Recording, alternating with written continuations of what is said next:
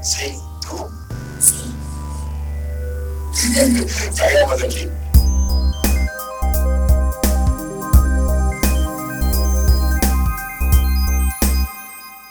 ¿Qué onda, Marcelo? ¿Cómo has estado? Mucho tiempo de no hablar contigo. Mucho tiempo. Pues bueno, ya llegó la parte para empezar a hablar ahora sí del capítulo de Steven Universe con spoilers, spoilers y más spoilers. Viene la parte interesante, jugosa de este tema, de esta amenaza que me hiciste hace un capítulo pasado. En el cual Es- creo que dejamos muy claro que nos gusta, nos gusta mucho y te gusta y nos gusta. Y a todos les gusta.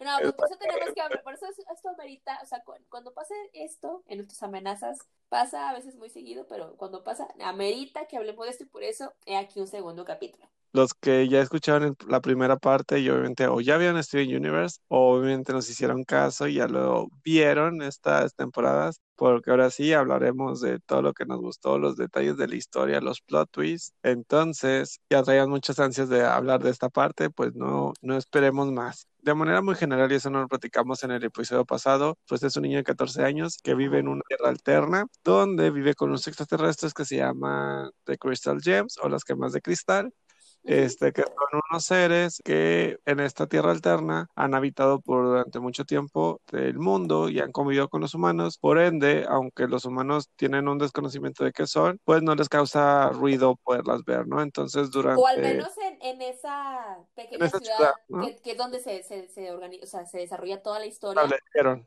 Sí, ya están acostumbrados. Y pues lo que hacen son pequeñas aventuras. Está, bueno, las gemas de cristal y Steven Universe, que es mitad gema y mitad humano. Obviamente tienen poderes que, y habilidades especiales que poco a poco las van a, bueno, poco a poco las vamos conociendo, pero que les ayudan a combatir a otras gemas que fueron corrompidas y son monstruos, bestias y obviamente cuestiones que causan un daño a la ciudad o a alguna parte del mundo y pues las gemas van en el rescate a controlarlas y guardarlas en esfera- Aislarlas, podríamos decir. capturarlas. Entonces, Entonces, más básicamente que nada, sí podría ser eso, o sea, que es una historia de aventuras, los malos contra los buenos. Al inicio de la historia no nos dan mucho detalle de dónde vienen, por qué, o más bien, no, para empezar no nos dan ni nos dicen cómo es que Steven, que es el protagonista, es mitad gema, mitad humano. ni cómo conoció a los personajes que son Garnet, Pearl y Amethyst. Bueno, Garnet, Pearl y. O sea, realmente ya estamos viviendo en el mundo ongoing y pues poco a poco tienes que empezar a, a ver las pistas que te están contando, los flashbacks y cosas así para ir conectando el cómo va la historia y hacia dónde te quiere llevar y que es el punto que vamos a empezar a tocar. Creo que, ya lo mencionamos, alguna de las cosas que nos gustó mucho de la serie fue los temas maduros hacia las personas. Y uno principalmente creo que es, bueno, el personaje Steven Universe, ya dijimos que para nosotros era un niño molesto y, y latoso y como que no nos caía bien, pero ya cuando Sí. lo conoces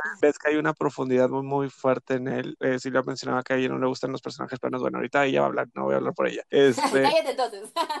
pero aquí Steven Universe, por esa misma que tú no sabes cómo se hizo mitad gema y mitad humano, su familia la conforma su papá, que es Mr. Universe, pero Steven Universe, por su característica de gema, vive con las gemas de cristal, que son Garnet, Amatista y Perla, Ajá. que son compañeras amigas de la mamá de Steven. Obviamente, la mamá de Steven muere al dar a luz, entre comillas, a Steven Universe. O algo Entonces, así, nos sí, hacen imaginar. Exactamente, obviamente no está claro, ya ustedes lo vieron también como nosotros. Entonces, en Steven Universe hay un tema de pertenencia, de identidad, de pues no conoce a su mamá, solo lo que dicen de ella. Este, obviamente tiene esa parte de que pues no es humano, no es gema, no lo dejan ir con las gemas muchas veces que pues no es una gema, es un humano y no tiene desarrollado los poderes y con los humanos no ha convivido tanto como para tener amigos, ir a la escuela. Entonces, hay un tema ahí donde Steven no pertenece y se ve muchas veces que él creo que también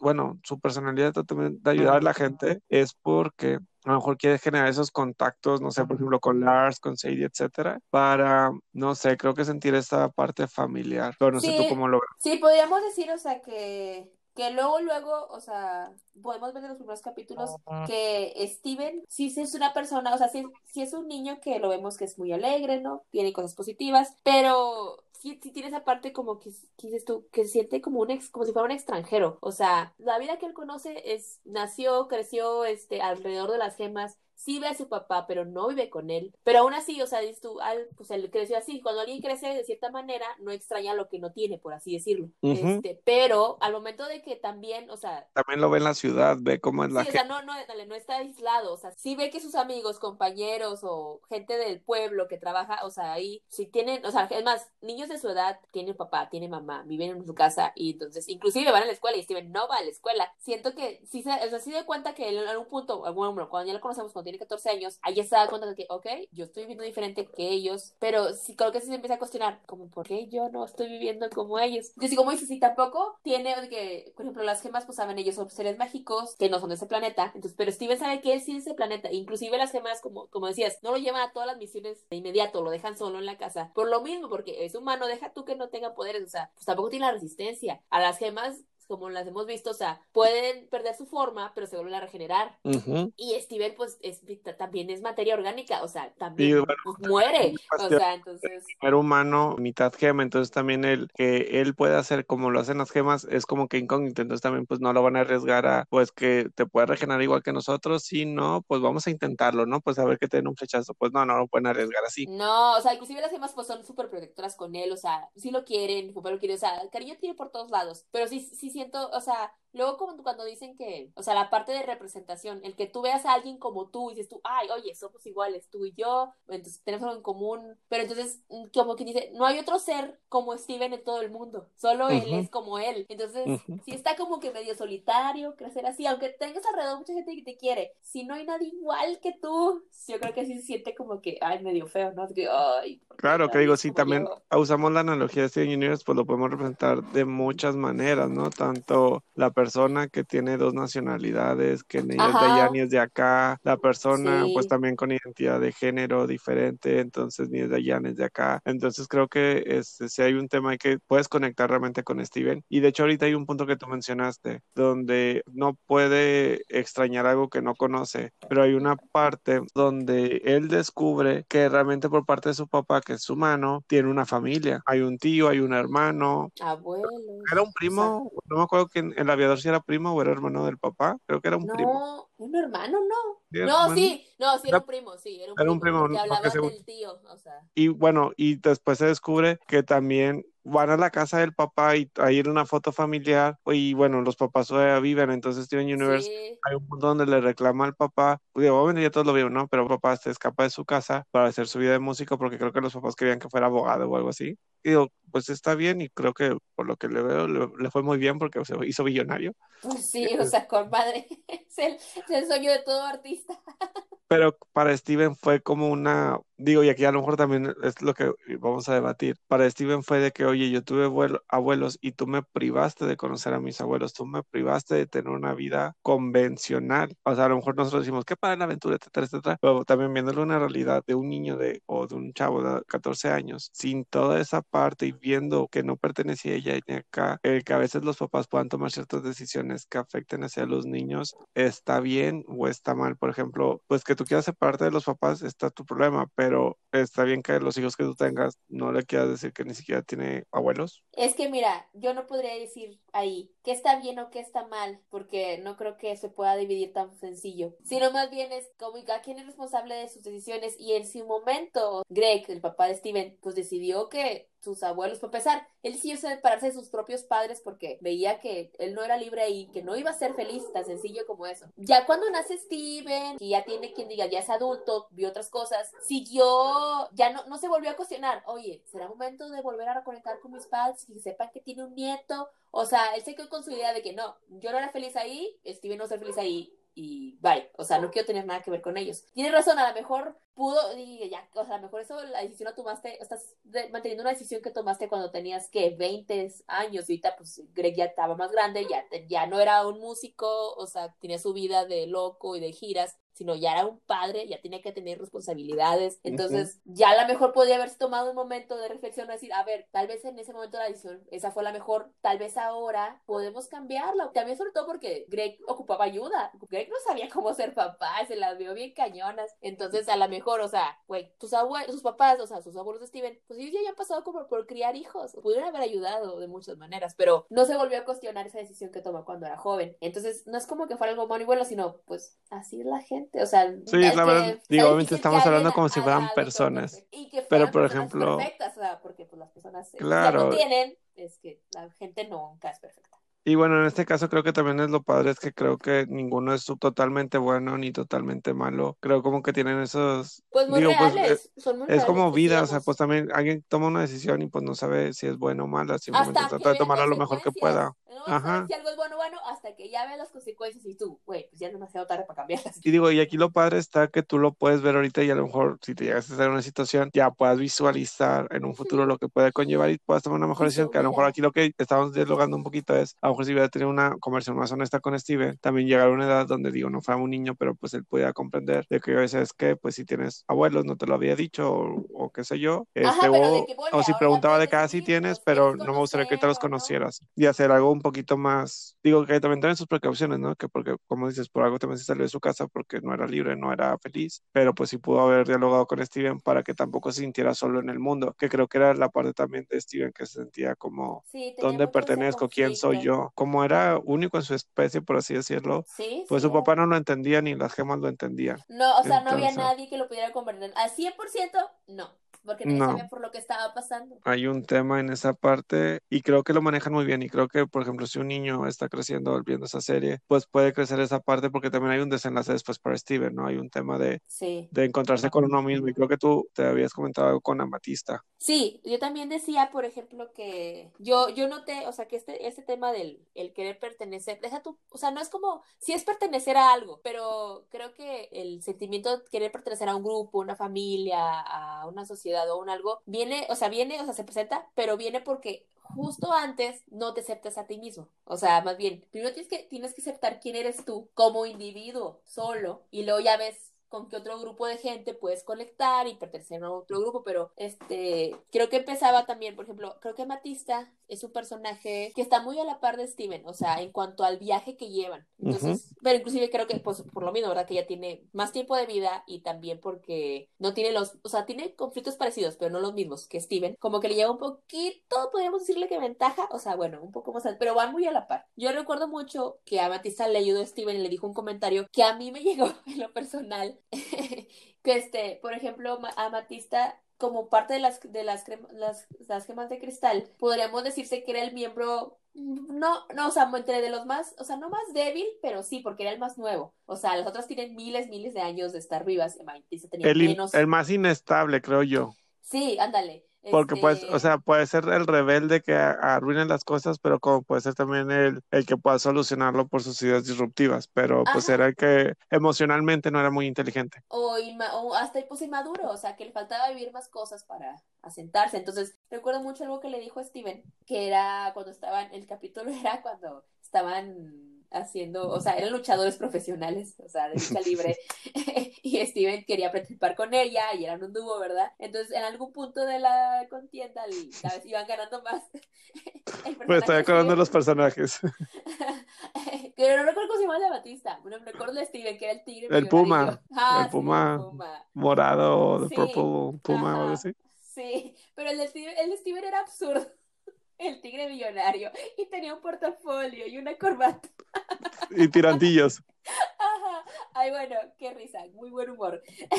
Pero en el punto, o sea, se- que a veces que las, las luchas libres pues son todo una telenovela casi, están, están actuadas y tienen un guion y puro drama. Y en un punto, el público, pues, o sea, fueron muy populares, pero decían, ponían a Steven como si fuera alguien, un luchador muy cruel, ¿no? Como si fueran los rudos o algo. Y eso a Steven le causó conflicto de que, pues, la gente cree que soy malo y que soy cruel. O sea, y ya no quería luchar, luchar la última pelea porque sentía que la gente lo tenía en una imagen, que todo era farsa, ¿verdad? Pero el, aunque si fuera farsa, a Steven no le gustó que la gente pensara mal de él. O sea, Y de hecho hacía lo que la gente o, o actuaba para que la gente pensara bien de él, no sé si me explico, porque Sí. creo que después cambió su método de pelea para ayudar a la gente y tal, de que, Ajá, uh, tampoco, ay, ¿eso entonces nunca le daba el gusto a la gente. Es, él es- es como se dice que ese es el pleasing people, o sea, que estás tratando de, de complacer. a- a- y eso es para que te acepten, o sea, quieres caer bien, como quien dice. Pero recuerdo que Amatista, por ejemplo, Amatista no tiene eso, a diferencia de Steven. Amatista le dijo esa, esa vez a Steven, que Steven estaba como que muy perturbado y conflictuado porque la gente pensaba que era malo. Y Amatista le dijo, oye, tranquilo, o sea, esas palabras que usa la gente, que eres cruel, que eres malo y todo, son solo palabras que la gente usa para describir cómo se sienten acerca de ti. O sea, lo que va Matista el punto es de que son palabras que te dicen, pero tiene que ver con ellos, con la demás gente. O sea, que alguien te dice que eres un tonto. Ay, es que eres muy raro. Ay, es que eres muy callado. O sea, muy callado según quién o para qué. O sea, o sea, ese, conflicto tiene que ver con la demás gente de afuera, no contigo. Este, Steven le dice, entonces tú cómo te sientes? O sea, cuando la gente le dice cosas a Matista y a Matista le responde, yo me siento como yo me quiero sentir. O sea, no como la gente me diga o como la gente me trate. O sea, si la gente me trata mal,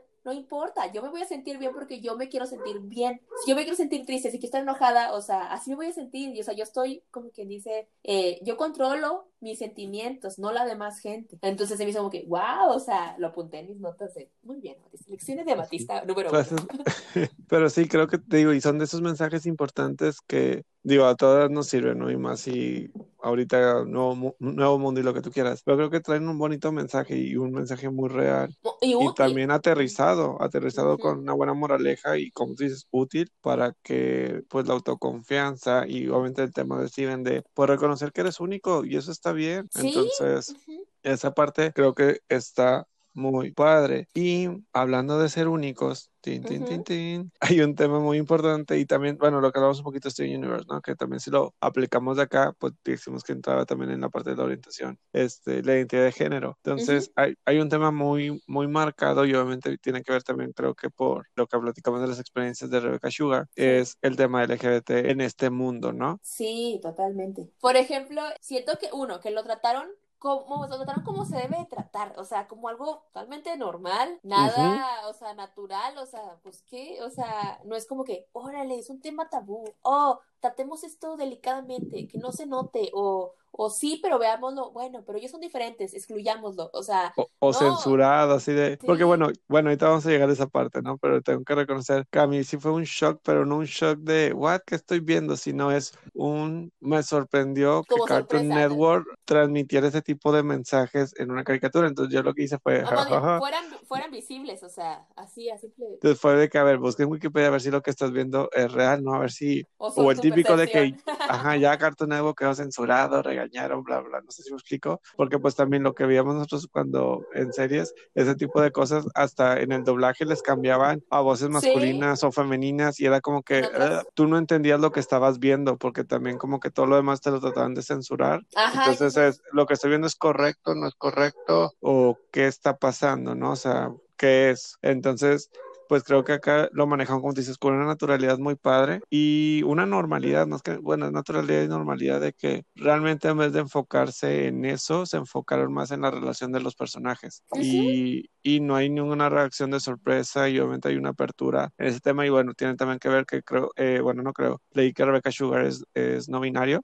Sí, o sea, Este- quiso pa- crear algo que también la representara. Exactamente, que a lo mejor es lo que platicábamos en, el, en la parte 1. Ella puso su corazón en este proyecto al hacer algo que obviamente sus experiencias y también algo que a lo mejor a ella le gustaría ver cuando veía la tele de niña. Entonces, Sí. creo que esa parte de transmitir su mensaje, que ella misma vivió, que ella misma sintió y que ahorita ella está con la posibilidad de poderlo hacer y plasmar. Sí me hacía muy bueno de su parte, o sea, que cuando tuviera la voz, tuviera la oportunidad y lo hiciera. Y creo que eso le ayudó mucho de lo que platicamos a lo mejor ya con los ejecutivos. O sea, creo que cuando tú eres fiel a tu proyecto y cuando tú sabes la razón y tienes como que toda esa parte, la misma manera de proyectarlo, de venderlo y todo, creo que pudo conectar con mucha gente. Este, y creo que también aquí no es un tema también de solo LGBT. O sea, aquí creo que por lo que hablamos, o sea, la identidad, el pertenecer, el ser único, etcétera, aplica para diferentes cosas, porque creo que, bueno, cada uno de cierta manera es una minoría. Entonces, tú sabes también cómo lo quieras aplicar. Y bueno, y en este tema hay un plot twist que yo quiero reconocer que a mí me sorprendió de que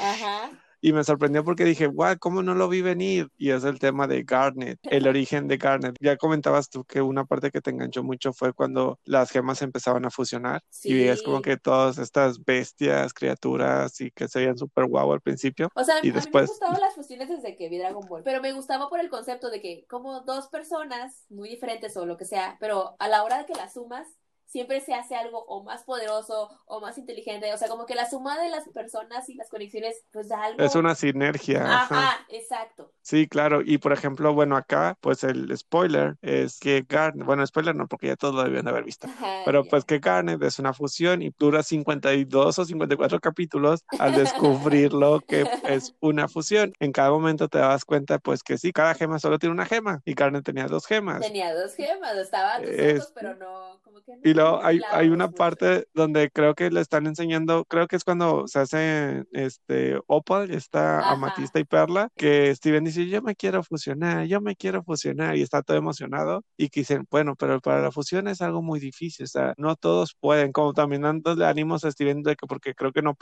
no había podido fusionarse en ese entonces, y en eso llega Garnet de la cocina y dice, yo puedo, es muy fácil para mí. Sí, es, que como que eh, es difícil hacerlo y mantenerlo por tanto tiempo y Garrett, ah, yo lo hago todo el tiempo, casi creo que dijo. Ajá, exactamente, pero es como que pues nunca te diste cuenta y nada más creían como que pues ella es súper hábil, ¿no? Era Garnet siendo Garnet, siendo muy perfecta, ¿no? Exactamente, entonces pues te das cuenta que al final cuenta Garnet es la, es la fusión de Ruby y de Sapphire y pues te da también una simbología de la fusión tal cual, obviamente en el mundo de las gemas se usa, obviamente hay un tema de elitismo Y en de el cual jerarquías. eh, de jerarquías de quién se debe fusionar o qué y pues aquí te comentan también la fusión como si fuera una relación amorosa, Sí, o sea, donde Garnet es una fusión, sí, o sea, como muchas gemas se fusionan, pero pues también, sí, es, es- su es- es fuerte o lo que la mantiene es que junta son una o, o conexión. o sea, Es que es una pareja. relación, pues para mantener también tienes que tener una calma, tienes que tener una comunicación y de hecho canta una canción que es, es más que una conversation, su fusión. Ah, sí. Entonces, pues creo que es una parte que me impactó y creo que a partir de ahí fue de que, what? Entonces, ¿las gemas qué son? Y ya pues ya leí que no son binarias porque pues realmente las gemas son una piedra y su cuerpo, su figura pues es un espectro de luz que ellos deciden darse la forma que sea, pero pues son, no tienen género. Entonces, pero pues sí fue algo que me causó mucho impacto de- del positivo, ¿no? Porque realmente dije, wow, qué padre que ahorita en Cartoon Network, con la dimensión y el auge que Ajá. el punch de esto, se puedan dar estos temas. Sí, mucha representación. Y bueno, y también sucede con Sadie. Creo que Sadie al final también sale con una persona no binaria. Y, o sea, porque dices, bueno, las gemas está bien, son extraterrestres, no un ejemplo humano. Digo, no sé si también fue como avanzó la serie que se permitió hacer este tipo de cosas, pero pues también lo mencionan como que en la vida real con humanos Ajá. Y O también sea, es hay la misma no hacen, naturalidad. no hacen distinción. A lo mejor yo siento que sí, cuando tal vez mucha gente que cuestionara, o sea, porque no toda la gente piensa, ese es el problema, güey. O sea, venimos viendo una sociedad en la que no, o sea, vienen, vienen de miles, miles de años pensando de cierta manera. Yo creo que, o ejemplo, yo ahorita lo, yo cuando lo vi, lo de Garnet, dije yo, o sea, sí me sorprendió, pero casi no. O sea, siento que sí lo noté como que, ay, mira qué bonito. ya, o sea, no se me hizo como que estoy viendo lo que estoy viendo, pero por ejemplo, siento que mucha gente, o sea, no lo vio de la misma manera y a lo mejor pudo cuestionar la serie o como que dices, o tratar de cuestionar a Cartoon Network las ediciones porque lo sacó todo el rollo. Y sí siento que dijeron, ok, son gemas, o sea, no son humanos, no hagan pedo. Y por ahí lo vendieron, ¿no? De que Sí, como que si había gente que causaba conflicto o gente idiota que no está todavía pensando pendejadas, creo que porque nos dijeron, ok, son gemas, bye. Pero luego ya, cuando avanzó la serie, yo creo que sí, ya tenía suficiente, pues también, o sea, poder y gente atrás, gente fundamentos, apoyaba. exactamente. Entonces por sacarlo de días pues, Y recursos. Exactamente igual, o sea, como lo o sea, son gente que se, se ama y que se está queriendo y ya, bye. O sea, no hay tema de discusión aquí. Creo que es un- algo que los caracteriza en esta serie en particular, creo que es algo distintivo Sí. y creo que lo manejan de una manera muy bien, muy padre y creo que para niños creo que fue la mejor manera de podérselos Sí, se me hace, ajá, se me hace dar a conocer porque pues es obviamente sabemos que es un tema tabú. Vivimos en esta sociedad. Y Pero pues bueno, de, la- de las enseñanzas que más así hablaron, pues es, es que tiene que ver mucho, o sea, casi todo lo que hablaron fue sobre son las relaciones, sí. Exactamente. Están interesantes algunas. O sea, yo creo que me, me, habías, me ibas a comentar sobre una en específico. específico, o sea, Sí. como relaciones positivas y buenas, pero también cuando, pues digamos, relaciones a un extremo en el que no son sanas. Exactamente, porque por ejemplo aquí tenemos totalmente, el, o sea, Garnet era una, pues de bueno tiempo, una relación muy bonita, Estable, con- con comunicación. con comunicación, pero pues tenemos la otra parte y me dan ganas de que lo vea un niño y preguntarle de que, oye, ¿qué entendiste de esta parte? Para ver si o soy yo, lo estoy viendo ya con otros ojos, o si ellos también lo están viendo con ese sentido, A ¿no? ver, por ejemplo, ¿cómo lo de? Garnet, ¿no? Pero por ejemplo, hay una parte, hay una escena, obviamente sabemos que Jasper y Lápiz se fusionan, ¿no? Que es como el Sí. villano de la temporada 1. Y lo que hace, porque pues obviamente Lápiz está entre la moral de lo correcto o lo incorrecto y pues se deja manipular en ese sentido, al final es como la que se sacrifica. No me acuerdo cómo se llama la fusión de... este, Malachite. Sí, estaba de que "Ah, era como estalactita, No, dime algo así. Malachite. Entonces lo que hace Lápiz es ella misma en la fusión retiene a Jasper y se van al fondo del mar. Entonces. Pasa la serie, siguen los capítulos y no sabemos de Malachite hasta mucho después. Por ende, se entiende que Lápiz, y, de- digo, durante la serie vas viendo que Steven trata de conectarse con Lápiz y se ve que ella está sufriendo entre mantener a Jasper, está muy agotada, etcétera, hasta que llega un punto donde se liberan. Hay una parte donde Lápiz obviamente pues tiene un problema de identidad, de actitud, lo que tú quieras, este, y está buscando su lugar en el mundo y en eso Jasper la encuentra después de, creo que no habían hecho contacto desde la última vez que se separaron. Pero Jasper, que es una gema que siempre ha estado como que la fortaleza, etcétera, probó lo que es estar en una fusión y pues obviamente le gustó sentirse así, ¿no? Con el poder y, la- Sí. y aunque no era suyo, era de lápiz realmente el poder de general, porque creo que lápiz era una gema más fuerte que Jasper. Sí, era, ajá, sí, jerarquía, o sea, jerarquía es más poderosa de lápiz que Jasper. Pero Lápiz tenía una mentalidad más débil que Jasper, entonces Jasper la manipulaba. Y hay una escena cuando están en el yate del papá de Stevens, porque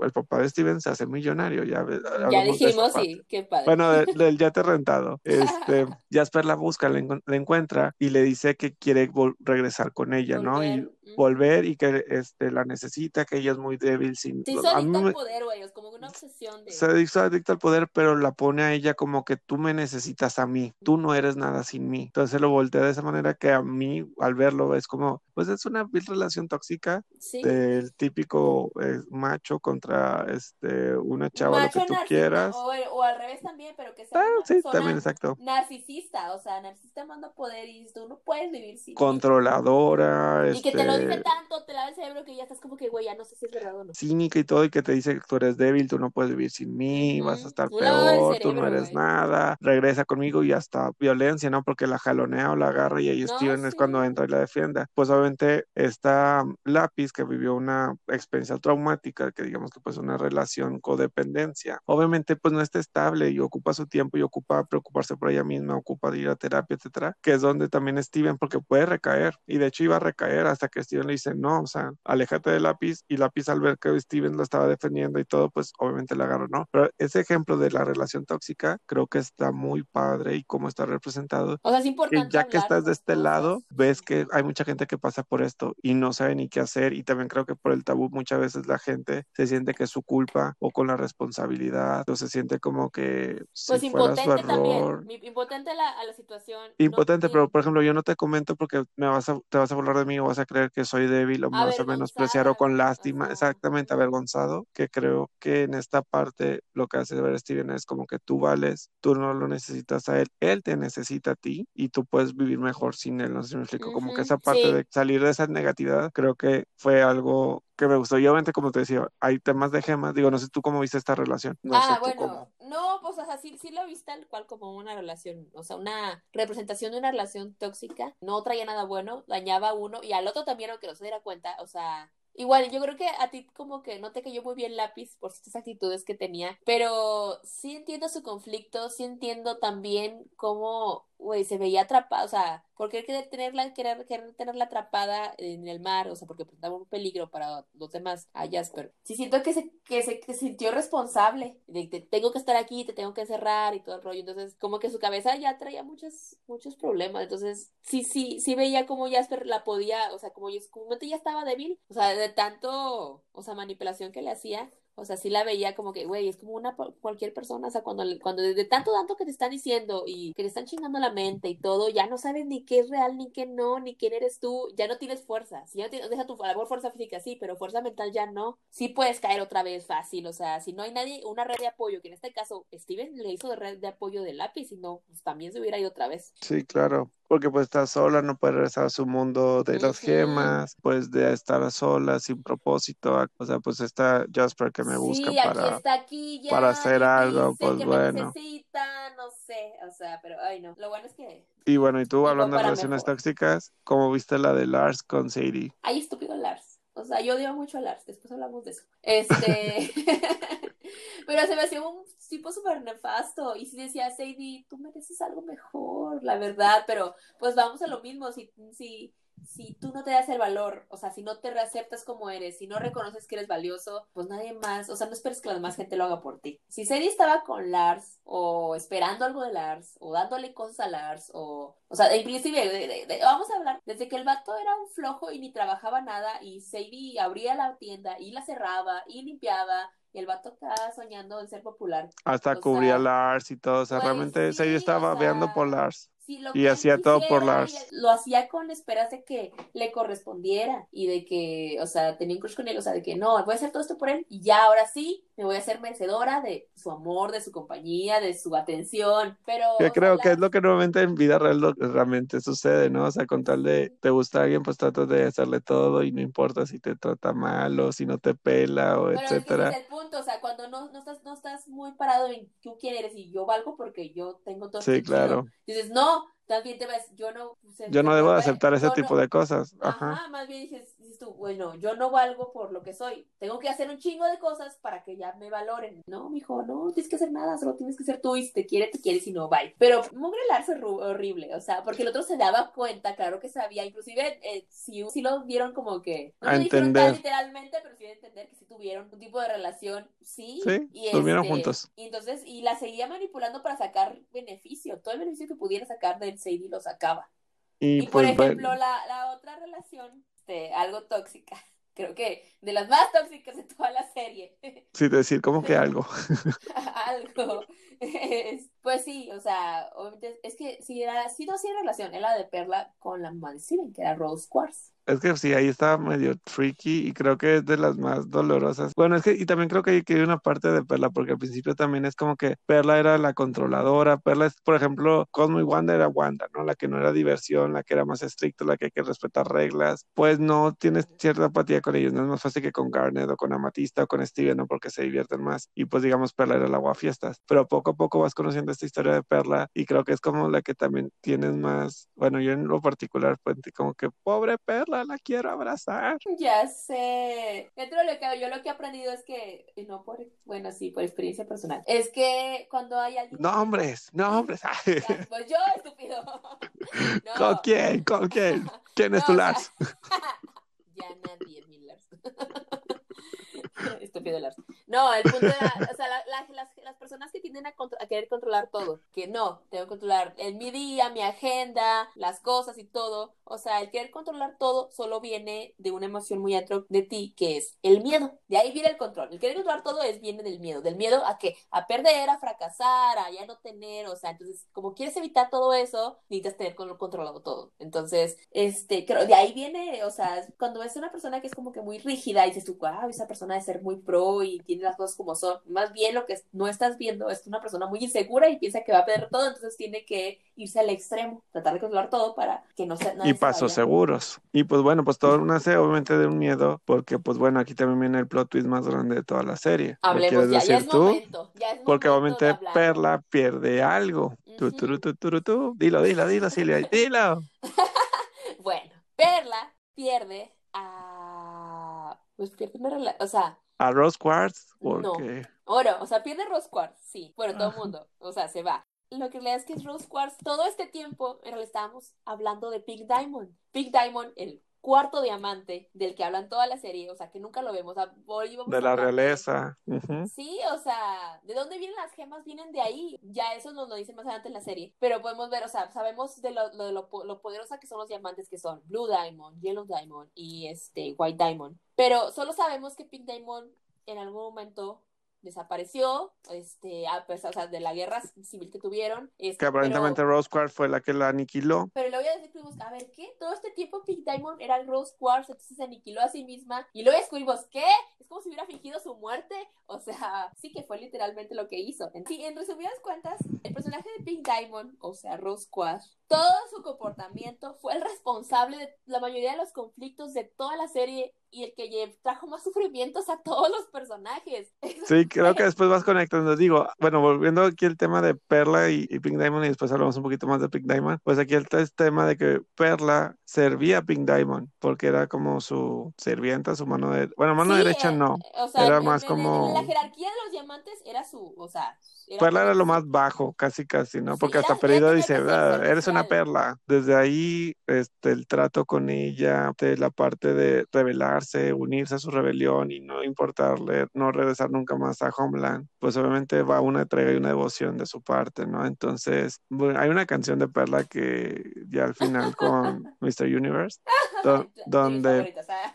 donde le dices, yo veía cómo entraba la gente o cómo entraban otras personas, eh, si no me importaba, porque al final pues yo estaba contigo, ¿no? Pero ya cuando llegó Mr. mismo, Universe, aguantar cosas que, o sea, que no... Exactamente. Perla merecía algo mejor. sí, y también aquí, ya, bueno, ya sabemos solamente la personalidad de Big Diamond, pero pues si estás viendo que ella está ilusionada para que les das más alas o para que las quieres mantener cerca, pues dile las cosas claras, pues Perla sufre la desilusión, no la escogieron a ella, y al final, obviamente, Pink Diamond que se convierte en Rose Quartz y Rose Quartz por tener un hijo con, por querer tener ella un hijo, genera Steven Universe, pero con Steven Universe, pues digamos, el tema es que Pink Diamond desaparece porque genera una nueva, o sea, hay una nueva identidad, es una nueva persona totalmente, aunque tenga la gema, pero pues es parte de, de esta nueva mutación, una nueva creación. Y pues para Perla y para todos los demás gemas que no saben cómo reacciona, pues las gemas tú lo dijiste en un principio, o sea, las gemas se destruyen y se vuelven a regenerar porque la gema se sigue siendo intacta. En Ajá. este caso, el diamante rosa, que es Rose Quartz, que después pasa a Steven, sigue siendo el mismo Rose Quartz, entonces nomás lo único que cambia es la forma, que la forma sabemos que ellas cambian. Entonces hay un tema con Perla, es, ok, escogiste a Mr. A Universe, Greg, ajá. a Greg, tuviste a Steven, y pues yo me quedé sin nada, me quedé sin, o sea, me quedé sin ti, y ahora tengo que cuidar a tu hijo, y lo o sea, y cuido. nadie se lo pidió, ¿verdad? Pero ella sí No. su obsesión de no, o sea, es su hijo, o sea, desde parte de ella tengo O- que estar aquí.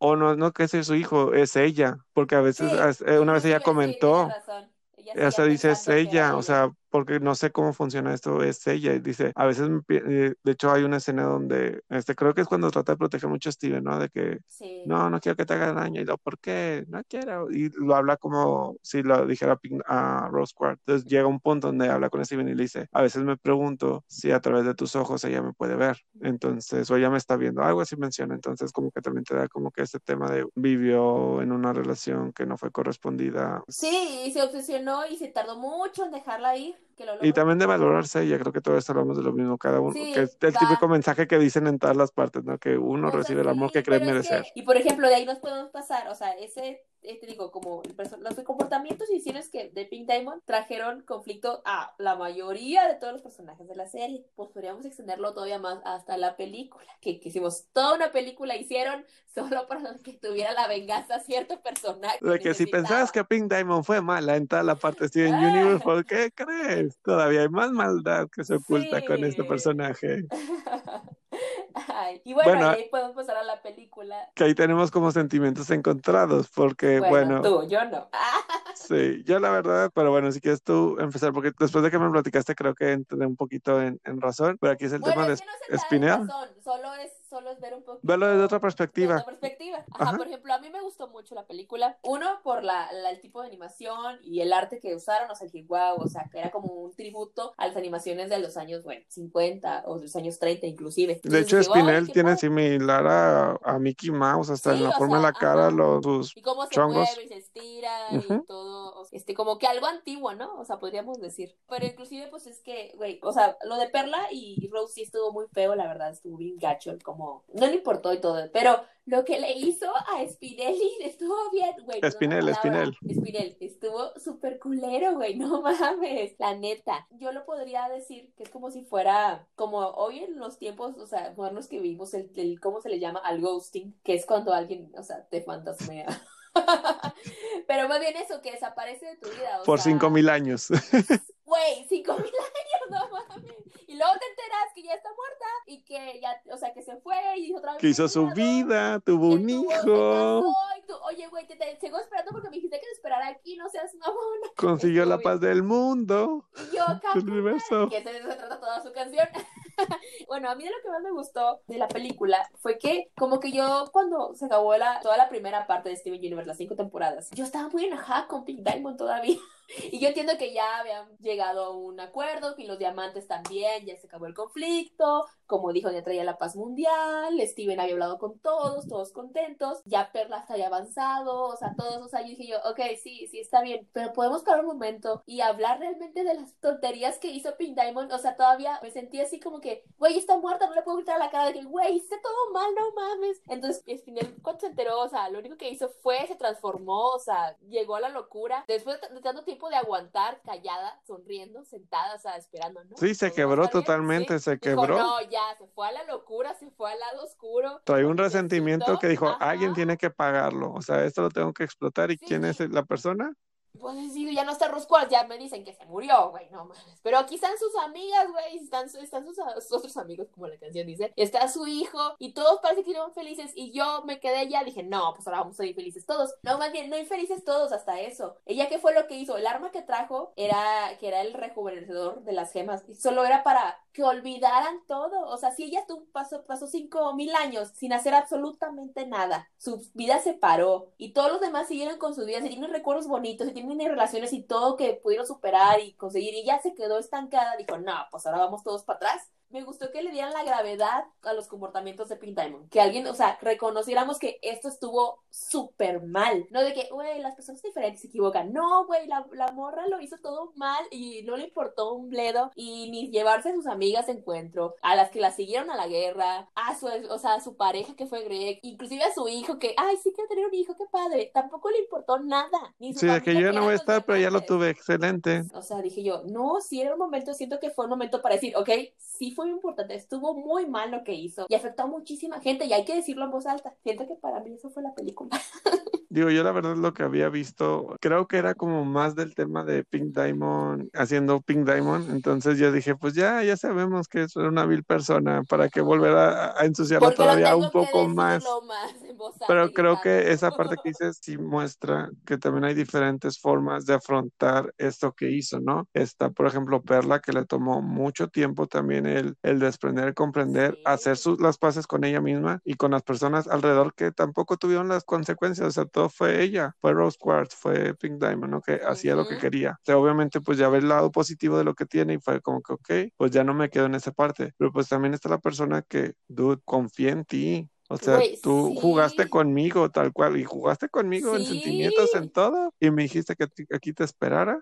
Te fuiste, me abandonaste y creo que tú me dijiste, ¿no? Que de repente veías un capítulo y abajo decía, y aquí está Spinel esperando en el Esperando jardín. Sí, yo, ¿de qué están hablando? O sea, todo el tiempo yo estaba haciendo nada esperando en el jardín. Voy a llorar. Entonces creo que en esa parte es como que, really, dude, o sea, Pink Diamond, que fuiste la que quería rebelarse ante la monarquía, está tan matriarcado de los diamantes porque no cuidaban a, a las gemas, las trataban como Güey, esa no era su razón para rebelarse, o sea. Sí, no, ella nomás quería hacer lo que quería. Sí, estaba Y- bonita, güey. Los que pagaron las consecuencias de todo, pues fue la gente que estuvo a su alrededor que manipuló para poder conseguir lo que quería. Y bueno, creo que la película eh, está, pa- o sea, está padre en el sentido de que yo no soy de musicales y creo que las canciones que manejan ahí están muy, o sea, me gustó el tema. Digo, creo Ajá. que fue un cliché la parte de llega a la ciudad, se va a destruir la ciudad, tienes tiempo para solucionarlo, Steven Universe. Sí, pero no sé, sí estuvo emocionante. O Ajá, sea, no sé, pero- sí me gustó. Eh, bueno, pues obviamente en la película bu- hablamos de las consecuencias que sucede con Pink Diamond y obviamente cómo Steven Universe, pues a lo largo de Steven Universe normal y a lo largo de la película, pues está solucionando los problemas que sabemos que ocasiona Pink Diamond. Está solucionando los problemas de su mamá. Pues en Steven Universe Future, pues vemos a un Steven Universe después de la guerra, bueno, no la guerra, pues de la liberación de las colonias, sí, después ajá. de Spinel, cómo está llevando sus días con la paz y todo. Y aquí lo que está importante y es a un tema de Steven. Pues digo, obviamente ya no está la parte de de guerra ni batallas, etcétera, y es un Steven más grande de 16 años, más grande, wow, dos años más. No, Es- pues dos años, son, son dos años. Pero sí, Es- como dices, es como que esta es una típica historia de el, el, el camino del héroe. Entonces, el Ujú. elegido es, tiene que tiene una función que hacer, a un mal que vencer, como muchas, muchas, infinidad de historias que hemos visto, casi siempre se acaban cuando ese héroe, ok, vence al malo, arregla el problema, cumple su cometido y ya, vemos las palabras de fin e imaginamos que todo Paulo seguiu Y todos vivieron siempre. en paz y Ajá, después de una larga sí. batalla están todos abrazaditos en el ocaso. Entonces, literal, el epílogo, pues si fuera un epílogo de esos, pues, el epílogo de eso que, que, que cuentan, o sea, ¿qué pasa después? O sea, y si adentraron bien cañón en qué pasa después. Y más como humano, ¿no? Y bueno, y volviendo aquí al tema, por ejemplo, lo que platicamos al principio, Steven Universe era un niño le faltaba pertenecer a algún lugar, ¿no? Porque no se identificaba si era de aquí de acá. Descubre quién es, descubre cuál es como que, digamos, su origen, quién es su mamá y todo. Y pues lo que descubre no le gustó. Lo que Sí, descubre ¿no? es que se siente responsable de todo lo que ocasionó su mamá y tiene que solucionarlo y hay un desgaste físico, hay un desgaste Muy bien, o emocional. sea, tiene que solucionarlo, por- pero también él mismo se da esa tarea de solucionarlo. Nadie le dijo, te Exactamente. toca hacer todo esto, Steven. No, él se siente con la responsabilidad, se siente, o sea, quiere compartir la culpa de todo, o sea, como vio. Él trae la que carga. mamá, Ese pero él supo solo y se la to- pone, güey, o sea, él solo Sí, se por eso. pone. O sea, como que vio, y a lo mejor puede ser su personalidad, lo que tú sí, quieras, Sí, pero él sintió de que,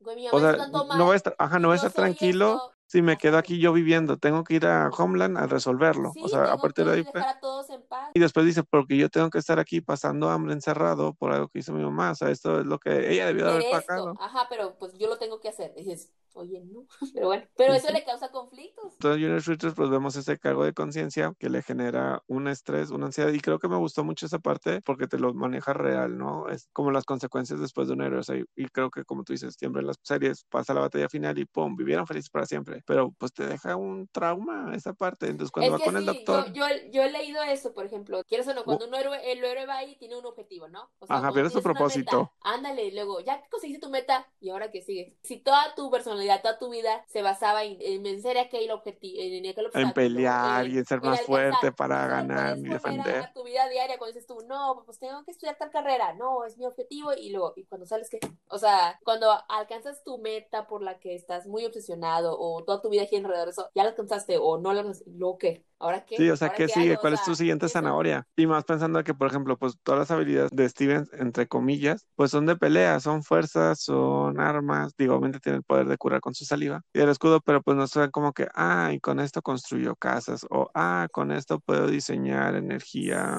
Sí, no, renovable. ese fue el objetivo, y ahora... Por ejemplo, a mí me gustó cuando va con la mamá de Connie y te digo, sí. también hablan de realidad de que, oye, ¿cuándo has ido al doctor? No, pues nunca he ido. Nunca. Oye, y pues ya pues le hace el escaneo, le hace todos los estudios de un humano y pues obviamente hace la referencia que mira, esa es una gema, este eres tú. Y pues le dice todo lo que sufriste, pues físicamente tu cuerpo, entre comillas, se reparó y por eso tienes todas esas fracturas. Ponle, porque tienes, o sea. Pero tu mente, el proceso de superar los traumas, no, o sea, no se cura tan rápido, y menos si lo ignoras. Y bueno, y volvemos al tema de que tuvo un papá negligente en el sentido de que no fue convencional, no se preocupó por su hijo de si yo ocupaba doctor, si ocupaba escuela. Es como que, ah, pues está bien, no se queja, está bien. Las gemas pues no sabían cómo es un humano, pero pues aquí hablan de que hubo un descuido emocional. O sea, fue, su parte humana sí fue ignorada, como quien dice. Le dieron más peso a la parte de Gema, porque pues es lo que conocían y venían, no, Rose está aquí, no, eh, o hay guerra, o hay que vencer esto. Pero sí creo- ignoraron la parte de que pues Steve era también humano. Exacto, y si lo ves también a lo mejor en un ejemplo más aplicado a la vida diaria, normalmente muchas veces tú ves a una persona y dices, esa persona es fuerte, pasó por X o Y, es súper fuerte, y claro, es súper fuerte. Ajá, entonces muchas veces también esa misma persona es, pues no me atrevo a decir que ocupo ayuda porque la gente cree que soy fuerte, entonces si pido ayuda creen que soy débil, y si Sí. soy débil, pues ellos en que, se, en que se van a mí, recargar. pero la Ajá. tengo que mantener y esforzarme por mantenerla siempre. Yo, Exacto, entonces yo tengo que sonreír porque pues mi papá está quebrado. Eh, Perla, Garnet y Amatista no pueden con esta pelea. Yo soy el único que puedo, entonces Ah, pues mismo tengo yo me callo. sobre eso. Yo he escuchado eso, por ejemplo, que, o sea, cuando sientes, o sea, cuando te das esa opción de que no, la gente me necesita a mí, o Ujú. sea, pero yo tengo que ser fuerte por ello, tengo que hacer eso, yo tengo que ayudarlos y todo. Vienen como que dos cosas. Cuando es así, por lo general, viene de una, de lo mismo, güey, o sea, de querer ser aceptado, porque entonces si la gente me necesita, yo los ayudo y ya me van a dar algo, o sea, las relaciones siempre es, quien diga que no es mentira, pero es, buscan tener un beneficio, sacar un beneficio de la persona que está enfrente de ti. Yo lo ayudo, yo lo escucho, yo lo aconsejo, pero porque si me necesita, me siento importante, o sea, me valida como persona.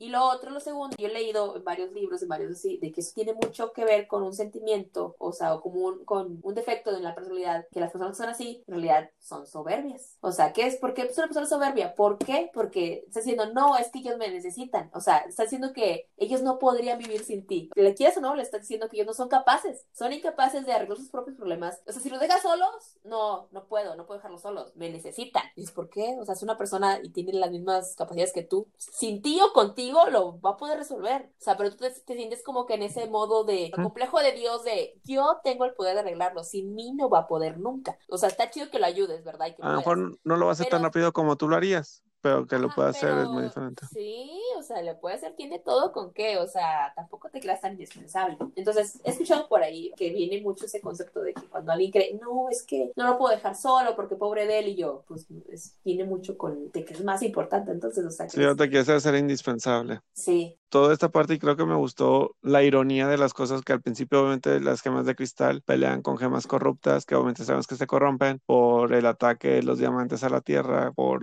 el golpe de Estado, la rebelión que estaba liderando Ross Quartz, alias Pink Diamond, y pues tratan de arreglar esas gemas, ¿no? Por lo que se corrompieron. Y al final, Steven Universe, con toda esta carga emocional, con toda esta ansiedad, con toda esta preocupación, pues termina siendo un- corrompiéndose. siéndose, corrompiéndose, Estuvo sigue muy sin- buen detalle, güey. O sea, me hizo muy Sí. chido yo, wow. Y pues el tema que es inestable, y volvemos al punto, se quebró, o sea, llegó un punto en el de que, obviamente, antes de eso, y creo que hay un punto muy importante, pero bueno, obviamente se queda y se corrompe, pero creo que también hay un tema de Jasper en este Steven Universe Future que es muy valioso, y hay un, un episodio que a mí me gusta, y si quieres a ti te dejo hablarlo de Jasper, porque creo que a ti esa parte te gustó mucho. Sí, me gustó mucho, o sea, lo disfruté. O sea, en el punto en el que Steven ya no se hallaba con nadie. Llegaba con su papá, nomás lo que le decía, nomás no le llegaba. O sea, Y creo que ya- también ahí hablas de la soberbia, porque creo que decía, nadie me comprende, nadie me entiende, nomás Ajá. nadie me sirve, nadie me va a ayudar. Ah, esa- sí, o sea, ya se alejó de, de todos, o sea, a Connie la tenía, o sea, la tenía casi bloqueada, a las gemas tampoco ya, o sea, no quería ya, no, ni yo decía, no, ni para qué se los comunico lo que traigo, porque nadie me va a entender, mejor me alejo, me voy, me cierro, y fue cuando,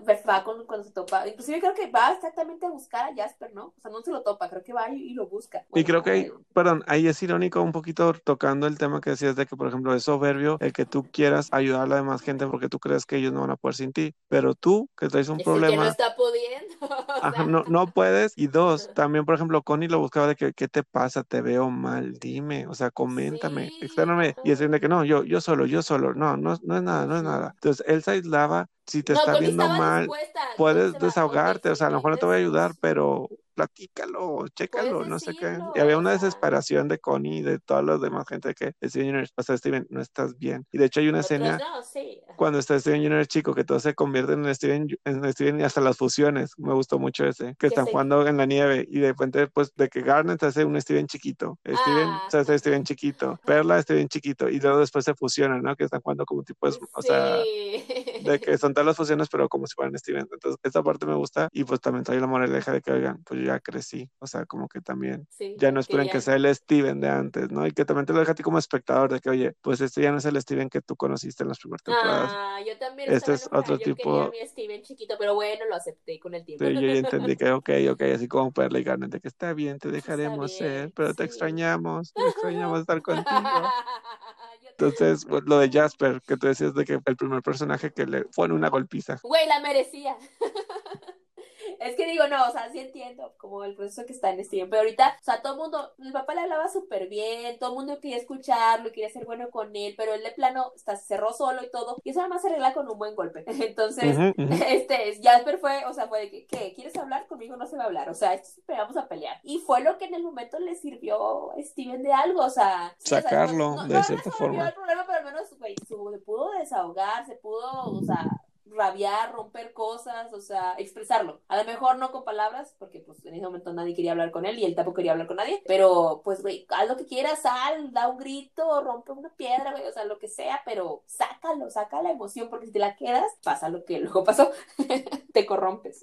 Creo que el mensaje principal de aquí, terminadamente Steven Universe se corrompe, todos lo ayudan a regresar a la normalidad, pero llega una parte en la que, bueno, ya no se solucionó, o sea, es un problema que tiene que tratar, de hecho termina como que sí, a estar en contacto con el terapista, eh, con Sí, el sea, terapeuta, con mi sea, te- psicóloga. termina, cuando terminando, porque la vida no se acaba hasta que uno pues se muere. Entonces, es, no es como que, ok, ya me arreglé, ya terminé mi viaje, ahora sí soy una persona perfecta y lista para que. No, esto es un crecimiento constante. Entonces, inclusive, o sea, siento que me- sí me estaba preocupando.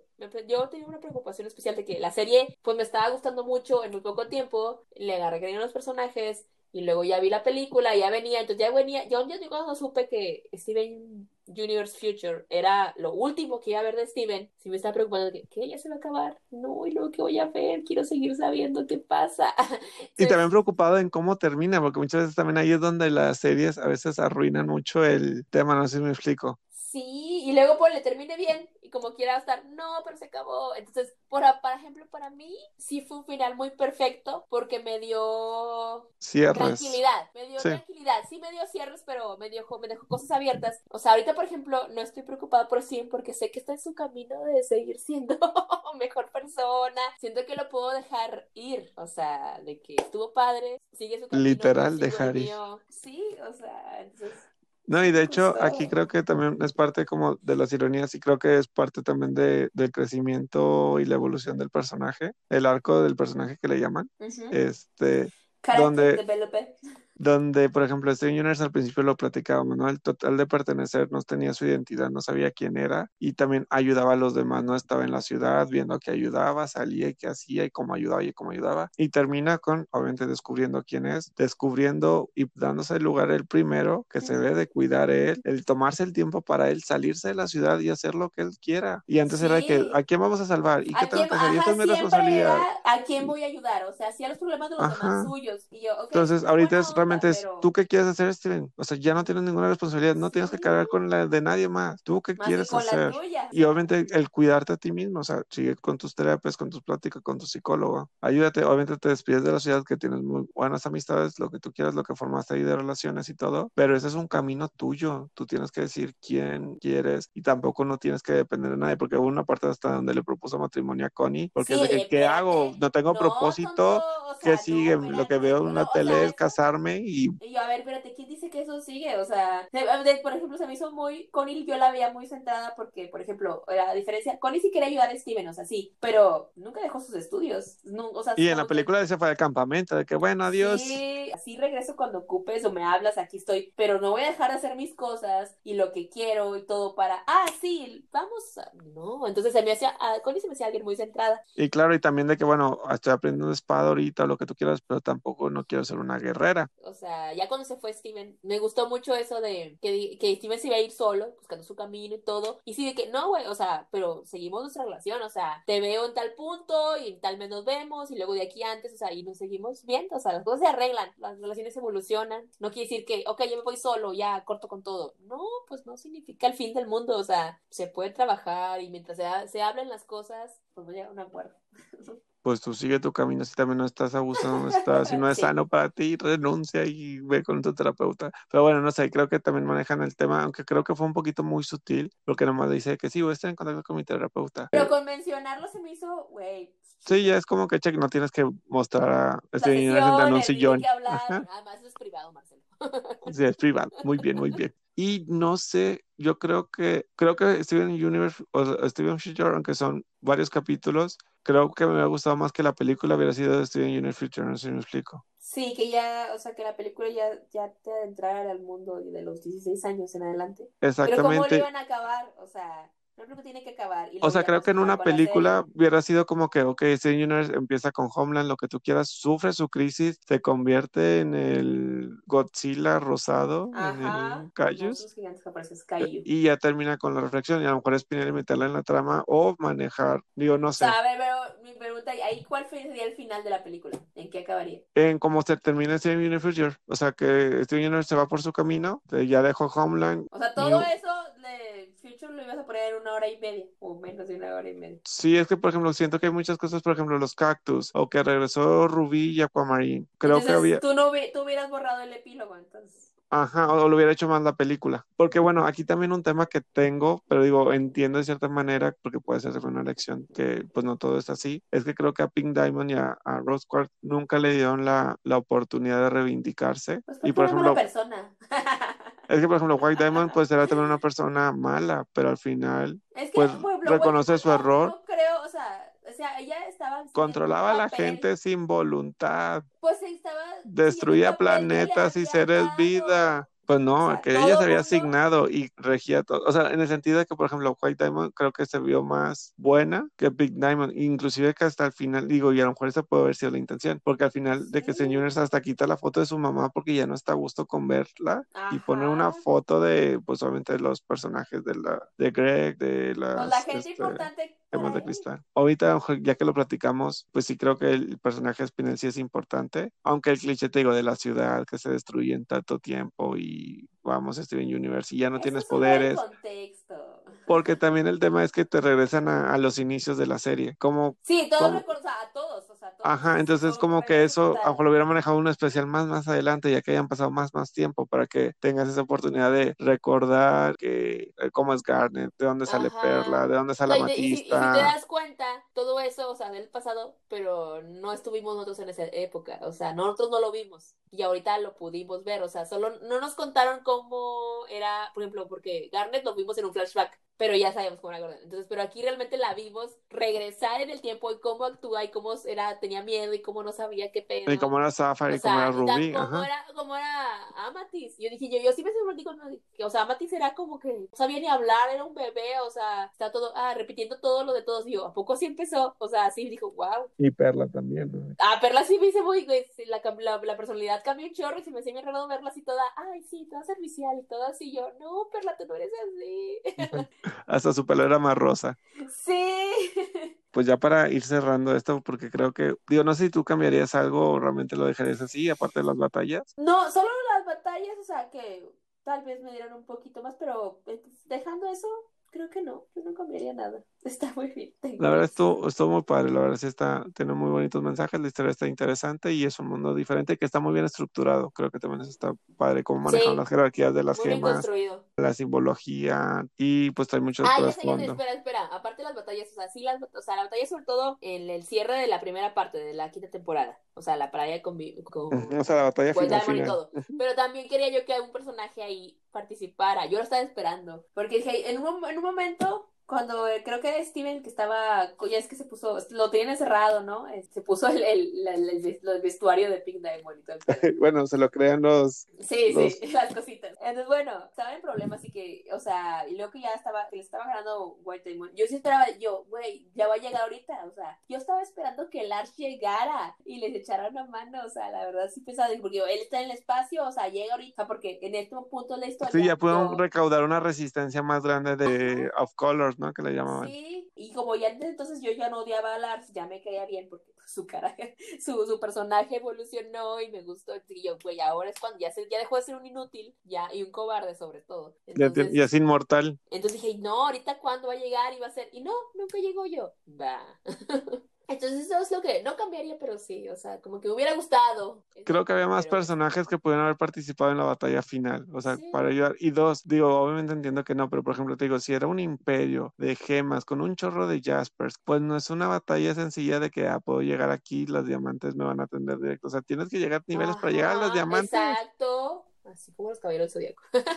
Y bueno, algo que quisiera comentar y es parte de la historia. Ahorita que mencionamos de que si le cambiaríamos algo a la historia, no, y creo que llegamos a un punto que a lo mejor sí podríamos hacer cambios mínimos, pero en sí el cómo fue la evolución de los personajes no los cambiaríamos. Y lo que estaba leyendo es que las decisiones de qué pasaba con cada personaje, Rebecca Sugar lo consultaba con todo el equipo involucrado con Steven Universe. Lo ponían en votos y entre todos que trabajaban la serie, que estaban como que envueltos con los personajes y enamorados, entre todos decían que era lo mejor creo que esa parte también ayuda pues hace parte también sentir orgulloso de esmerarte Sí, porque fue una decisión de todos, colectivo. Yo decidí que Steven Junior se fuera al final en su carro con su terapeuta. No sé, como que esa parte de decisión creo que fue muy buena, tomado desde el liderazgo de Rebecca Sugar. Ay, los hizo, sí. Es de nuestro, o sea, no es el, el bebé de todos. Exactamente, o sea, aunque es pues, mi idea y todo, pero pues todos somos un equipo y todos aportamos algo aquí. Entonces, eso me gustó de ella y fue que, ay, lo tengo que comentar cuando veamos el podcast. Y pues bueno, entonces ya vamos a la parte casi cerrando del tema, donde hay que mencionar a nuestros personajes, los tres peores, los tres mejores y menciones honoríficas. No sé, como Ok. veas, empezamos primero por Sí, que no ¿Quién es? Más o menos.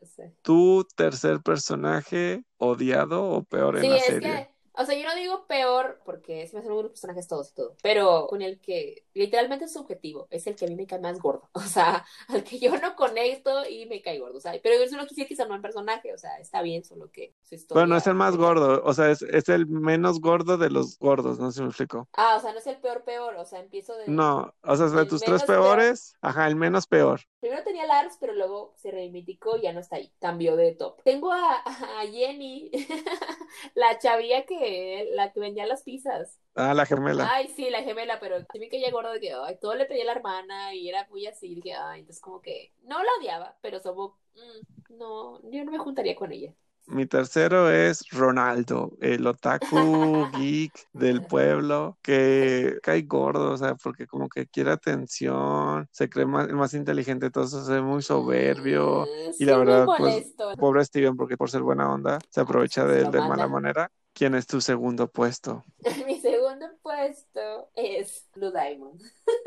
Y es que no la odio, pero sí me desesperaba mucho que siempre Esta realeza. triste. Ya por todo estás llorando. O sea, era demasiado sensible para, para mi, mi agrado. O sea, inclusive una vez Yellow muy pues la canción que le canta, o sea, pero dice, ¿cuál es el sentido de estar siempre azul o triste, como se puede vender en inglés? Este, dije, ya, deja de llorar. O sea, sí extrañas a Pink Diamond. Pues sí, güey, pues ya, pero no está. Espéralo. ¿Cuál es tu segundo? Pues mi segundo, yo tengo, bueno, ya más o menos mencionaste que odiaba a este personaje y pues es Lápiz Lazuli. Este, ay, siento que nunca se reivindica realmente por lo que hace. Entiendo que está traumada, que sufrió la guerra civil, que su gema estaba rota, que vivió en un espejo encerrada. Sale de Steven, si la vuelven a encerrar debajo del mar o ella se encierra solo del mar, tiene su relación tóxica, etcétera. Pero creo que al final, aunque la gente la trataba de ayudar, no sé, No se era- dejaba, o sea. bueno, aparte que no se dejaba, era malagradecida. Y por ejemplo, bueno, pues con Steven pues se comportó súper mal. Siempre es de que, oye, pues aquí te doy lugar y no, bye, y se iba. Güey, este. Con Peridot se portó súper mal, porque Sí, Peridot de que no, pues no. se fue a vivir a la granja y pues cuando llega Lápiz pues le ofrece la granja que era su casa, le abre las puertas, le enseña, Pues, pasa sí. tiempo con ella y después Lápiz Lazuli es como que no, ya no quiero estar aquí porque van a venir las gemas, las Ajá, no diamantes. ese conflicto, quieres Y, Ajá, ya sufrí mucho, va, va, va, y pues me voy, pero me llevo la granja que tú me diste de tu casa. Oye, el granero no era Sí. tuyo para empezar. Y deja ya. tú que se la avienta a Blue Diamond al final y es adiós, Ajá. granero. Ajá. Entonces, bueno, pues por eso Lápiz Lazuli está ahí. Yo no la tengo, o sea, sí entiendo tus molestias, pero como que sí la pude ignorar un poco. Dije, bueno, ve, o sea, ya. ¿Y quién es tu personaje uno? El más odiado. Ese sí, no solo me molesta, este sí lo odio, pero no se me hace un mal personaje, se me hace un personaje. O sea, se me hace buen personaje en cuanto a construcción y los porqués. No se me hace un personaje plano, todo el rollo. Pero sí no puedo yo con su forma de ser. No puedo yo. Yo y ese personaje en una misma actuación, no. y ese personaje es Pink Diamond. Alguien yo creo que ya lo ha adivinado, ¿verdad? Pero sin ella no hubiera sido en Universe. Sí, por eso, o sea, yo no digo que sea malo, que es bueno que estuvo porque de ahí pues creó los, los otros conflictos, de ahí vimos la serie, de ahí vimos todo. Si no hubiera sido porque estuviera tan aburrida la señora, pues nada de esto hubiera pasado, no estuviéramos Steven, no tuviéramos a nadie. Pero aún así, yo jamás, jamás sería amiga de ella personal. Estaría para saber si tuvo una referencia real, Rebecca Sugar, que dijera, Ay, yo tuve una Pink Diamond en mi vida. no Ajá. mames. Imagina- Yo creo que a lo mejor y ¿Quién sí, ¿Quién ah, o que alguien O sea, ¿de supo, dónde- ¿verdad? Ajá, ¿de dónde sacó esa, esa persona va a ser así? Ese plot twist, porque también es, a ver, una madre que al final de cuentas es mala y es más Mala madre, o sea, y que el hijo tenga que reivindicar todos los errores, es como que, what? No, sí. Hay que invitar a Rebecca Sugar al siguiente. Ya sé. Y bueno, pues mi personaje uno, que no es tanto odiado, odiado, pero es como que ya que lo eliminen me cae gordo, es Onion. Ese niño raro. Ay, Es como que, what? Onion chido. No, era como, creo que también es el tema de quiero atención, la parte de destruir la casa para que la niñera Pearl eh, y Ajá. Steven se fusionaran por berrinchito o sea, de ese niño. Es como que, como que siento que daba como No. que si fuera rasgos como de, de alguien que padece autismo. ah, ya como de un espectro. así. Ajá, de que vive en su propio mundo, que no, no vive en un mundo, o sea, donde en su cabeza, Sí. ajá, sí, exactamente. Entonces, Es que dije espectro. Jo, jo, jo, jo, espectro. jo. Con, con terapista y espectro me voy a catapultar al éxito. De aquí a la Real Academia. Y bueno, esos fueron los bottom. Ahora, tus tres más destacados. Mira, si quieres yo ¿cuál va a empiezo. Yo el 3 tengo a Greg, que es Mr. Universe. Creo que al final de cuentas tiene un personaje con muy buena vibra. Creo que aunque su tema parental puede estar en duda, creo que lo que hizo y lo que le enseñó a su hijo y cosas así, creo que son de mucho valor. Y creo que también, mm, también tiene un mensaje para ti de a lo mejor seguir tus sueños, este, no, porque también daba muy, muy buenos consejos Steven. Creo que Sí. la parte de, de mentor, de darle como la expectativa real. Y sí ser padre, pero a la vez no un padre impositor. Es tú decide, tú escoges, yo te digo mi experiencia, yo te digo lo que pudiera suceder, pero al final de cuentas es tu decisión. Y creo que esa parte de empoderar. Sí, nunca le ordenó Este, hacer nada. o- Ajá, y te deja a ti también el tier verde que pues bueno, es mi decisión, yo qué puedo hacer y creo que no era tóxico a pesar de la relación que le tocó pobrecito con Pink. Ya Este, y me da mucha risa que cuando están atacando, creo que es en la boda de, no, sí es en la boda de Garnet y, y Sapphire, que llegan los dos rubíes y que todos de que "¿Qué? están llegando los diamantes. Y Greg dice, ¿quieren que use mi encanto de Mr. Universe? Y todos, No. métete, métete. Él ya es conquistador de diamantes, es su poder. Obvio, ¿verdad? O sea, él cree que él conquistó a Pink Diamond, la verdad, pues solo fue un capricho y lo usó también, pero bueno, vamos a dejarle la idea de que él conquistó a alguien. Ese es mi tercero, el tuyo. Yo no tengo, o sea, no tengo orden, pero como tú dijiste ese, te voy a decir, yo también tengo a Greg en mi lista, o sea, o sea que lo voy a repetir. No, yo, yo no le tengo, no le tengo ninguna queja como padre, por ejemplo. O sea, más bien digo, pues porque los, o sea, los padres son personas y también fallan, pero siento que, güey, pues lo que falló, no, la verdad es súper gan- O sea, Steven creo que tuvo un muy buen padre. Pero, por ejemplo, en cuanto a la relación de, de Greg con Pink Diamond, o sea, un dato interesante nada más, sí creo que en algún punto, ya ves, por ejemplo, esta Perla no se llevaba nada bien con Greg porque pensaba que le había quitado algo, ¿no? Pero, y tenía como que esa rivalidad. Pero la que se llevaba muy bien con Greg era Matista. Hasta un momento pensé, se llevan, o sea, inclusive yo decía, con Pete Damon, o sea, sí entiendo cómo se fue su relación, pero dijo, pero yo a la, o sea, si, si Pete Damon no hubiera desaparecido, o sea, no hubiera sido Steve ni nada, yo esa relación no iba a ningún lado, o sea, se iba a acabar, o sea, iba a acabar mal pedo. Entonces, en cambio, yo la, yo cuando vi, tiene más cosas en común con Amatista, o sea, eso lo podría ver fácil con Amatista.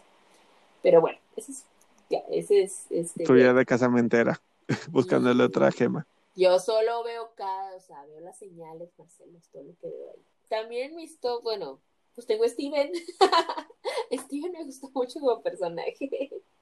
Sí fue de mis favoritos, o sea, sí disfruté crecer con él, estar triste con él, o sea, me gustaba su actitud de la vida, o sea, de que pues sí, no tenía, no tenía dónde pertenecer, tenía muchos pedos, o sea, se ponía él más problemas todavía de los que tenía, y aún así, pues me gustaba su actitud, por ejemplo, a diferencia del lápiz lazuli, eh, Steven casi, no, nunca se hacía la víctima, o sea, y eso que muchas cosas malas le pasaban, entonces, como que siempre, o sea, me gustaba su actitud, me gustaba, me caía bien Steven, grande y chico también. Bueno, yo acá, digo, también tengo Steven Universe por obvias razones, pero bueno, lo tengo mezclado. Digo, ahorita, nomás para complementar un poco lo que dices, Steven. Sí, me gusta el personaje. Digo, es que todo me gusta cómo interactuaba con la demás gente, cómo te lleva la narrativa, obviamente los, los chistes que le ponían al personaje o la comedia que traía él, pero pues también como que la parte de las enseñanzas que te deja a ti, ¿no? Entonces como que esa parte es como que por eso es como, como que mi stop. Pues Steven, la manera de ver las cosas, digo, porque no es ese positivo ingenuo, no sé si me explico, aunque a veces pudiera que sí,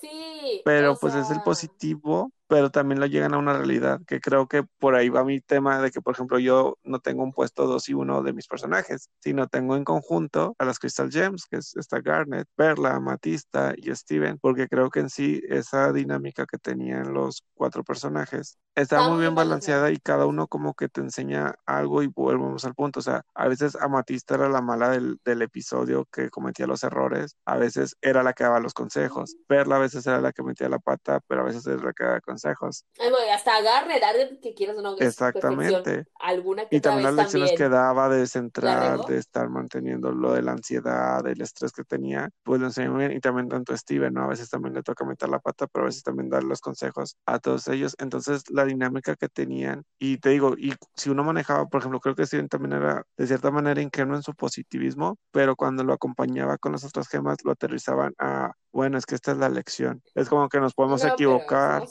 este, no pasa nada, lo vamos a seguir intentando. Creo que por eso es muy difícil para mí poder decir, me gusta más Steven Universe que Garnet, porque por ejemplo las, las debilidades que tenía Steven, pues las tenían los demás, ¿no? Entonces los tenían los más como fortalezas. Entonces digo, como complemento, creo que el equipo se lleva mi punto, mi top 1 y 2. Mira, yo tengo, o sea, creo que estás diciendo, pero creo que tengo lo mismo. O sea, si tengo Steven, pero al lado apunté Garnet y al lado más abajo apunté Perla. O sea, creo que. Pero perra, sufrió un corazón roto. Pero también tengo, por ejemplo, tengo Peridot, pero Peridot, a mí me gustó mucho el personaje de Peridot. Me hizo muy encantador, la neta. O sea, me dio mucha risa su humor, sus intervenciones. Se me hizo un personaje muy inteligente. Lo único que me quedé con ganas fue con que Peridot se fusionara. Más porque recuerdo el episodio en el que Garnet le decía, oye, ¿de qué vamos a fusionarnos? ¿Qué onda? Y otra, toda, ay, no, con pena y todo. Pero no, sí, pero nunca lo logran. Sí quería ver, por ejemplo, la inteligencia de Peridot sumada a alguna habilidad de alguna otra. Pero bueno, y también, o sea, tengo Spinelli, pero solo por mención honorífica, creo. Que aquí en No, las menciones honoríficas, pues son personajes que no entran en nuestro top, que obviamente no son bottom, pero que merecen una, que exactamente, un aplauso por ser personajes que o tuvieron un juego, un papel importante, o tuvieron algo inesperado que pues obviamente ayudó mucho a que nos gustara esta serie. Entonces, ¿quién es tu primer personaje honorífico? Yo pondría Spinelli. Spinel. o sea, sí, Spinel. porque Por recreo. O sea, lo con otra caricatura. Sí, no puedo dejar de pensar en ese, en ese Spinelli. Me gustó mucho su personaje porque, por lo mismo, la clasificación que di sobre la película, necesitaba que alguien... Tu mismo odio hacia Pink Diamond. la- Las idioteces, sí. Y Spinel fue mi voz en la serie. Entonces, pues por eso le doy, le doy mención honorífica. Y porque me gustaban mucho sus canciones y también el artista que hace su voz. Mi otra mención honorífica para mí es Jasper. Creo que Jasper es un personaje que al final, como tú mencionaste, creo que es la patada que ocupa Steven Universe para aterrizarse y para bajarle esa Ujú. chiflazón que tenía. Y obviamente no fue suficiente porque pues se convierte en, en el Godzilla. No, pero por algo. Pero sea, era la única que lo podía manejar y como lo manejó creo que fue una- un toque de realidad que ocupaba. Porque creo que también es la parte que todos eran de que, ah, pues ya eres una Crystal Gem, ven a vivir con nosotros, convive con nosotros. Y es, pues también no tiene que ser el destino de todos, sino hay que ser un Crystal Gem. O sea, pues ok, pierdo mi propósito, yo me aíslo y busco y trato de ser feliz conmigo mismo. O sea, no ocupo un grupo de cierta manera. Entonces, como que ese mensaje de Jasper, Vale, no el camino de todos, o sea, no sé. ella era feliz y creo que también este Junior no entendía esa parte y también como que tan entender el, cada quien tiene su propio timing y también cada uno tiene su manera de autorrealizarse. Entonces, gracias Jasper por esos Sí. mensajes. ¿Y quién es tu última mención sí. honorífica? Lo podría dejar más bien, o sea, más bien que, como es que el- en mi top de los tops uno, o sea, lo dejé muy ambiguo, pero creo que sí te hice el mismo que tuyo, las Crystal Gems. Entonces creo que dejaría mejor a Peridot, de, a Peridot y Spinel. Pues yo, mi mención honorífica vendría siendo el último porque cada uno tenía dos. Vendría siendo Lars. Creo que Lars es un personaje que al principio Sí. lo odiaba, lo odiaba, lo odiaba. Y de hecho, cuando Ajá. Obviamente Junior se queda atrapado en la nave con Lars y se van a Homeland, fue de que, ¿what? ¿Por qué lo escogieron a él? Obviamente Lars fue el cobarde. ¿Por qué lo de- dibujan él dejó que? Sadie la atacaran o algo así y él salió corriendo cuando la podía salvar. Sí. Después creo que Sadie lo salvó, lo rescató, fue de que capturaron a Sadie y este no la puede salvar. Entonces dije, what, ¿por qué siempre ha sido un de este parásito, bla, bla, bla, bla, bla? Pero Sí, obviamente todo el cambio que sucede de Lars, conocer las soft colors, se muere, obviamente sabemos el poder de por qué Leon es rosa, porque pues Lars ya se volvió rosa porque estaba muerto y con la lágrima de Steven Universe puede dar vida, lo que hace que puede ser Lars inmortal y pues tiene un comeback muy bueno porque encuentra su propósito, creo que también en la Tierra no tenía como un sentido, no estaba a gusto vendiendo donas, Sí, nada le él quería llegar o a ser popular, pero pues no llegaba a ser popular. para qué? Ajá, pues quería sea. atención. En la escuela la estaba dejando, con sus papás tenían mala relación. Entonces él, pues sobrevivir está solo. Tú ya no tienes a tus papás que te mantengan, ya no tienes a Eddie que haga tu trabajo, Ujú. ya no tienes a Steven, o sea, ya realmente Ujú. tú estás solo y aquí con tus manitas tienes que hacerla. Y pudo hacerlo. Puedo hacerla, se convirtió en líder, Sí. fue como un Guardianes de la Galaxia, algo así, fue el capitán, tenía la nave y regresó a la Tierra por sus propios méritos, ya no tuvo que ir con Steven Universe, porque también esa parte de la separación de que, pues yo dije, ¿cómo va a dejar Steven a Lars? Y Lars dice, pues tú regresa, o sea, a mí déjame aquí, no pasa nada. Y yo, wow. Ajá, entonces dije, ya sé por qué la seleccionaron él, porque a nadie le importa si regresa a la Tierra o no. Porque nada más a Sadie, pero luego lo Exactamente. superó. Pero también Sadie lo necesitaba, se necesitaba de la distancia. Porque... Pues Eddie creció mucho como persona sin esta parásito que es la elección, de despegarte de la gente que no te agrega valor. Para mí sería mi Muy mención honorífica de. Lars. Y pues bueno, pues ya llegamos a la parte final. No sé si quieras mencionar unos bonus de canciones Ay, ¿cuántos o cuál te, te quedaron así más. Bueno, ¿cuál aprendiste en ukelele que dijiste que ibas a decirla? Bueno, sí, la que aprendí en ukulele es la canción de la fusión de, de Garnet, de la de Sapphire y Ruby, la de Something Entirely New. Esa es la Where canción do we que go? me aprendí en ukulele. Oh, what we Pero es que se me hizo muy bonita, le dije, oh, qué padre. Ah, qué bonito. Y ya, esa fue como que una. ¿A ti cuál más te gusta? Ay, si pudiera escoger de todas, todas, todas, creo que la que canta Perla. La de... Ah, también la tengo. Es que se me hace muy Ajá. triste de que yo, güey, no. Y luego, o sea, me gustó mucho la una que canta Garnet, que es a Garnet con Steven Ajá. y Connie, la de Here Comes a Toe. Esa me calma, o sea, que es como que siento que esa canción está dirigida a mi ansiedad, o sea, de que solo es un pensamiento, déjalo ir, tranquilo, no te define. Y yo, ok. O sea, de que sí, los pensamientos negativos llegan a tu cabeza todo el tiempo, ok, sí, pero no significa que la tienes que agarrar, o sea, piénsalo y luego que camine, que siga, que no se estanque en tu cabeza, porque eso es el pedo yo. Creo que son canciones que te permiten como que mantenerte el mindfulness, que te permiten como que también aislarte y poder estar trabajando de una manera más fluida y también que te tranquilicen. Creo que también el ukelele y los instrumentos que utilizan están muy bien compu- compuestas. Sí, la música, o sea, la composición de la música, por ejemplo, tengo una de esas que en realidad la letra es bien cortita, no dice mucho, pero inclusive me gusta porque me gustó toda la secuencia de animación que hicieron, era, se llama Escapismo. Entonces, pero eh, la canción empezó y de todo el mundo dejó de hablar, ya no hubo diálogos, solo fue la canción y vimos una secuencia de animación pues larga, o Sí. sea, esa me gusta. Y ya como últimas, pues nada más dejaría las de mi personaje de mención honorífica, las de Spinel. Ah, sí. Over and over Other again. Friends, me encantó esa canción porque yo amo los musicales y yo, wow, o sea, la, o sea, la, como, o inclusive pues, la, la artista la que canta, o sea, la canta con una rabia. Y la canción también está como wow, sí, distorsionada, medio psycho, medio, o sea, como que te da como toda la Sí, personalidad. o sea, te da todo el feeling de, de estoy De que, ardida, y también que este personaje no está lúcido, o sea, no está pensando,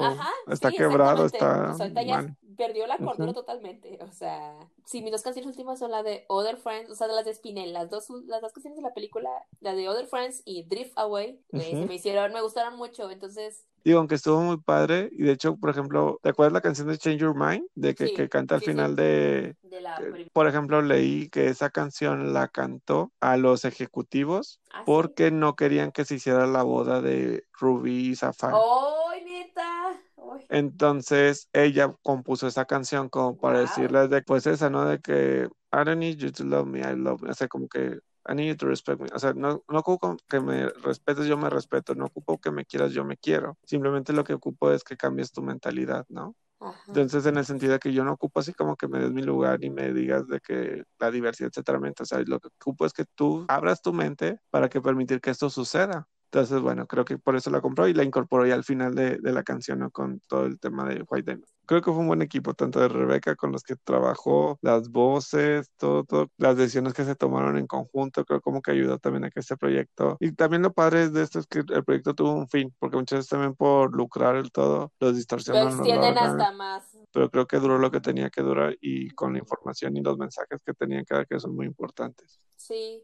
lo suficiente como para, ok, estuvo bonito, hay que dejarlo ir y continuar con la vida. Pues bueno, eso ha sido todo de nuestra reflexión de Steven Universe. Parte 2. ¡Tarán! Nos vemos, Silvia. Bye, Marcelo.